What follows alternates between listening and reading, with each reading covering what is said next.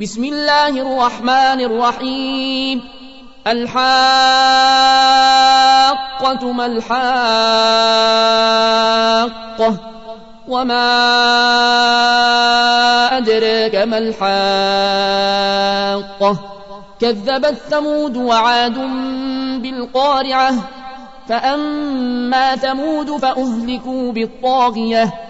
وأما عاد فأهلكوا بريح صرصر عاتية سخرها عليهم سبع ليال وثمانية أيام حسوما فترى القوم فيها صرعا كأنهم أعجاز نخل خاوية فهل ترى لهم من باقية وجاء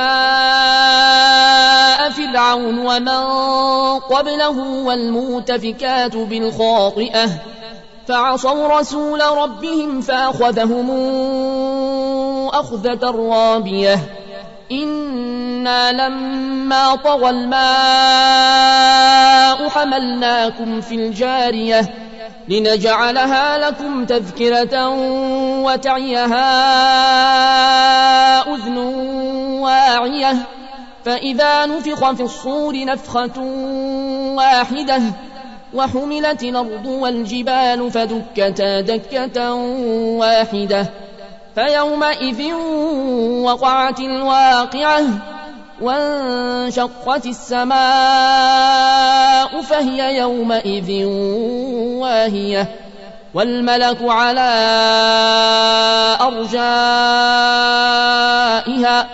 ويحمل عرش ربك فوقهم يومئذ ثمانية يومئذ تعرضون لا تخفى منكم خافية فأما من أوتي كتابه بيمينه فيقول هاؤم اقرءوا كتابيه إني ظننت أني ملاق حسابيه فهو في عيشة راضية في جنة عالية قطوفها دانية كلوا واشربوا هنيئا بما أسلفتم في الأيام الخالية وأما من أوتي كتابه بشماله فيقول يا ليتني لموت كتابيه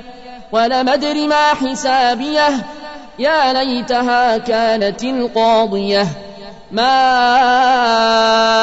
أغنى عني ماليه هلك عني سلطانيه خذوه فغلوه ثم الجحيم صلوه ثم في سلسلة ذرعها سبعون ذراعا فاسلكوه إنه كان لا يؤمن بالله العظيم ولا يحض على طعام المسكين فليس له اليوم هاهنا حميم ولا طعام إلا من غسلين لا ياكله إلا الخاطئون.